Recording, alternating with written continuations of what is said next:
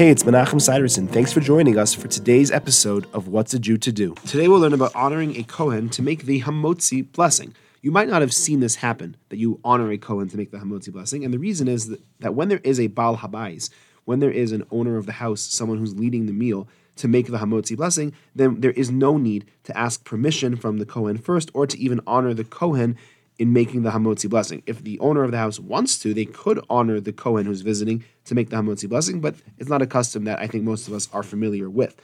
It's more relevant when there is no Baal Habayis sitting at the table. There's no one person who's running the meal. It's just a bunch of people together, and you're going to have one person make hamotzi for everyone. In that case, the Kohen should be the one honored to make the hamotzi blessing and be motzi everyone else if you're at a restaurant and a bunch of people are eating together, so no one is, you know, the owner of the house or the one running the meal, but if one person is paying for the meal, they would have the status of the Baal Habayis, the one in charge here, and they would be the one to make the Hamotzi. And again, unless they would like to honor the Kohen, but that's not something that most people would do.